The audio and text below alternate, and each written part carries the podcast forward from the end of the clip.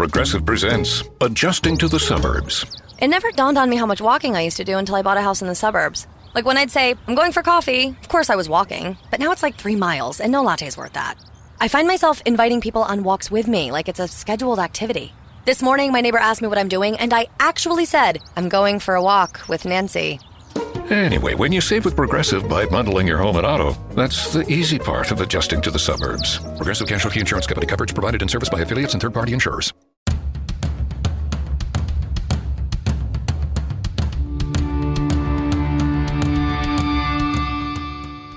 This is the Mistress Carrie Situation Report for August 24th, 2022. Your daily entertainment headlines, industry info, and everything rock. Just announced, Alter Bridge are hitting the road on the Pawns and Kings tour, and they're taking Mammoth WVH and Red with them. The tour kicks off on January 25th in Tampa, Florida, and wraps up on April 1st in Highland, California. And the tour includes a stop in Boston at Roadrunner on February 8th. Tickets for the entire tour, including the Boston date, go on sale this Friday, August 26th at 10 a.m. Get more details in the events calendar at mistresscarrie.com.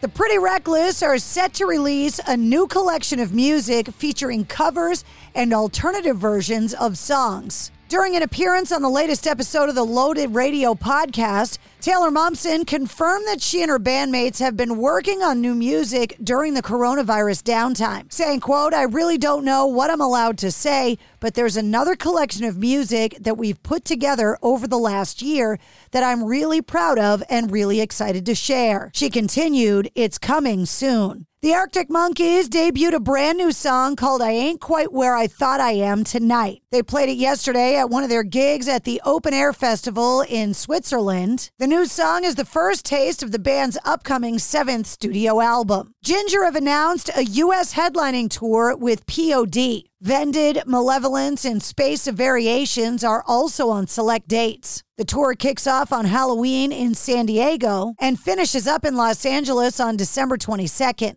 That includes a date in Boston at the House of Blues on November 20th. Bad Omens have also announced their return to the road, a tour of the concrete jungle with Dayseeker, Make Them Suffer, and Thousand Below. Tickets for the tour go on sale this Friday at 10 a.m. The tour kicks off on November 3rd in Charlotte and finishes up in New York on December 11th. It features a stop in Worcester, Massachusetts at the Palladium on December 9th. Tesla guitar player Frank Hannon has once again said that he doesn't know when Tesla drummer Troy Luccketta is going to return to the road. He said in a recent interview with Canada's The Metal Voice, we're just allowing the time for things to work themselves out. He's got a lot of things that he's dealing with. Touring life isn't easy, man, he said. It's a very difficult thing out there on a bus with everybody crammed in that tight. But when you've got stuff going on at home, those things need to be taken care of. But hey, man, he's a long-standing member of the band and we'll work it out.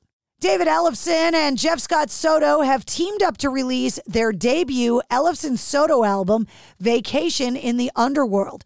It's due for release on October 7th through Rat Pak Records. Ozzy has revealed that Eric Clapton took issue with a religious lyric on the song One of Those Days from Ozzy's forthcoming collaborative single Between the Two. The song appears on Patient Number 9, Ozzy's upcoming 13th solo album that's set for release on September 9th. The song features the lyric, One of those days that I don't believe in Jesus. Ozzy said, Clapton said, I'm not sure about the lyric. Ozzy continued, We tried to replace it with some alternatives. We did one of those days where I don't believe in Christmas, but it just didn't sound right. Losing faith in Jesus makes much more sense when the world is turning to shit. And James Cameron's 2009 film Avatar is coming back to theaters. It's returning to the big screen on September 23rd in 4K high dynamic range. Avatar was the highest grossing film of all time until the Avengers Endgame dethroned it in 2019. The re release of Avatar arrives ahead of the first of four planned sequels to the film. The first, Avatar The Way of the Water, is due in U.S. theaters on December 16th. And that's your sit rep. For more details on all of the stories, check the links in the show notes of this episode. And don't forget to hit subscribe so you don't miss anything. New full length episodes of the Mistress Carrie podcast come out every Wednesday. Episode 116, featuring Giovanni Yanez from Giovanni and the Hired Guns, is available now.